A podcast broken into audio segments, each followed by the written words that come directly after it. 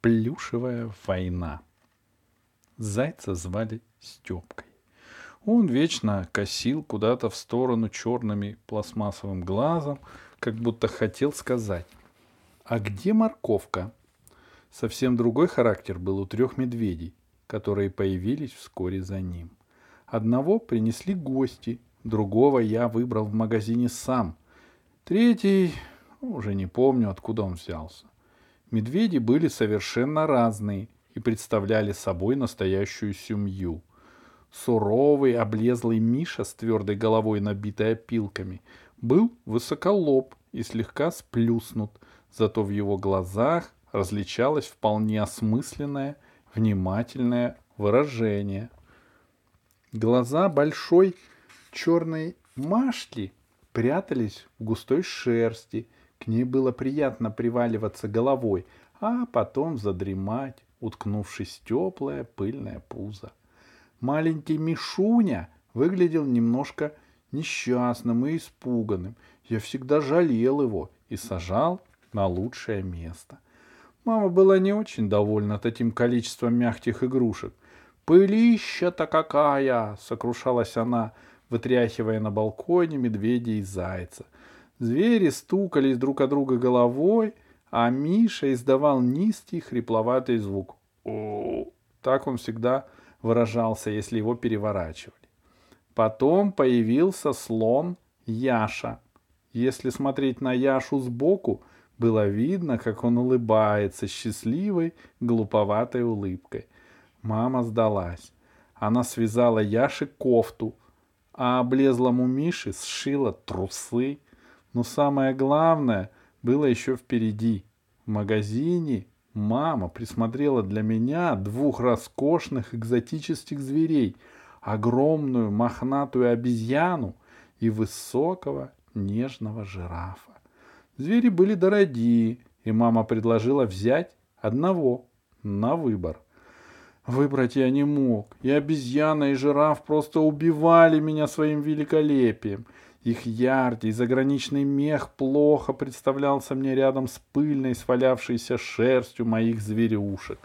«Ну, выбрал!» — восторженно прошептала мама и подтолкнула меня ближе к прилавку, где целая куча детей тоже не могла отвести глаз от этих красавцев. Галдела и показывала на них пальцами. «Выбрал!» — тихо сказал я. «Кошку!» Рыжая кошачья голова с торчащими во все стороны усами из рыболовной лески. Я еле разглядел между жирафом и обезьяной. Мама была поражена. Мы вышли на улицу и встали возле дверей магазина, чтобы выяснить отношения. Маме страшно понравились жираф и обезьяна. Она твердо решила купить одного из них, чтобы поставить игрушку на видном месте — а может, ей самой очень хотелось потрогать ее, помять, поиграть немножко. Но самое главное, маме очень хотелось, чтобы я обрадовался, забил в ладоши, закричал от удовольствия, и вдруг я выбрал кошку. «Зачем тебе эта кошка?» — горячо говорила мама. «У нее и лапы не гнутся, а обезьяна может и ходить, и стоять, и сидеть». Из-за этой кошки мы потом не разговаривали целый день. Потом появилась и собака, тоже с негнущимися лапами. Потом еще один, четвертый медведь. Я упрямо отказывался от машин, солдатиков и пистолетов в пользу своего зоопарка. Это расстраивало маму. Ей казалось, что я понемногу превращаюсь в девчонку, но она ошибалась. Укрывшись в крепости из подушек, держал оборону медвежий батальон. Истекая плюшевой кровью, кинжальным огнем отражали они атаки врагов. За спинкой кресла в засаде прятались слон и заяц. Они минировали железные дороги, брали пленных. Короче, это была настоящая плюшевая война. Все стреляли и шли в атаку. Помню, как жестокие контрразведчики Кот и Пес пытали старого командира Мишу. О, они избивали его жесткими негнущимися лапами, и я с восторгом следил, как деревянным стуком бьется он своей опилочной головой о полированную ручку дивана, как жалобно и коротко стонет. Больше всего мне нравилось разговаривать за всех сразу. Шагом марш, вперед, служить мою команду, стрелять одиночными, подпустить ближе, ура! Орал я, сидя на, дима... на диване и тормоша несчастных зверей. После каждого сражения я устраивал им разнос, причем иногда с показательным расстрелом. «Товарищи!» — говорил я строгим голосом. «Так дальше дело не пойдет. Опять все не по плану, не по порядку. Где дисциплина? Звери молчали, преданно глядя на меня. Эту, эти минуты были самыми лучшими. Они больше не ползали, не стреляли, не кричали истошными голосами. Я целовал их холодные пластмассовые носы, прижимался щеками и шептал. «Мои дорогие, мои хорошие, любимые!» Потом я дремал на диване, убаюканный духотой и усталостью, властолюбивый, жестокий тиран. А звери лежали рядом, все так же внимательно открыв глаза. Но вскоре все кончилось.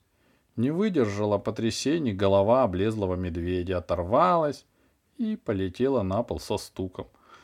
Потом засыпала опилками всю комнату, и мама, чихая, убрала безголового подальше. «Потом починим», — успокаивающе сказала она. Оставленный в наблюдательном пункте на абажуре настольной лампе подгорел и расползся клочками серой ваты маленький слон Яша. Вымок под ливнем и потерял свой лихой вид рыжий кот с негнущимися лапами и усами из лески. Зверей запихали на антресоли. Когда никого не было, дома я подставлял стул и пытался достать их оттуда. На антресолях пахло старой одеждой, что-то чем-то незнакомым и далеким, как прежняя жизнь. Звери были затянуты в самый дальний угол, задвинуты тяжелыми чемоданами, и достать их оттуда я не мог. Я стоял на стуле, приподнявшись на цыпочки, и смотрел в темноту. Потом я спускался со стула и задумывался. Зачем я заставлял их проливать кровь? Почему не играл с ними в больницу, в путешествие или школу? Почему не поженил их? Но, несмотря на все это, они любили меня, просто любили, как умеют любить все звери. Такое у них было плюшевое мужество — любить, даже если тебе очень плохо.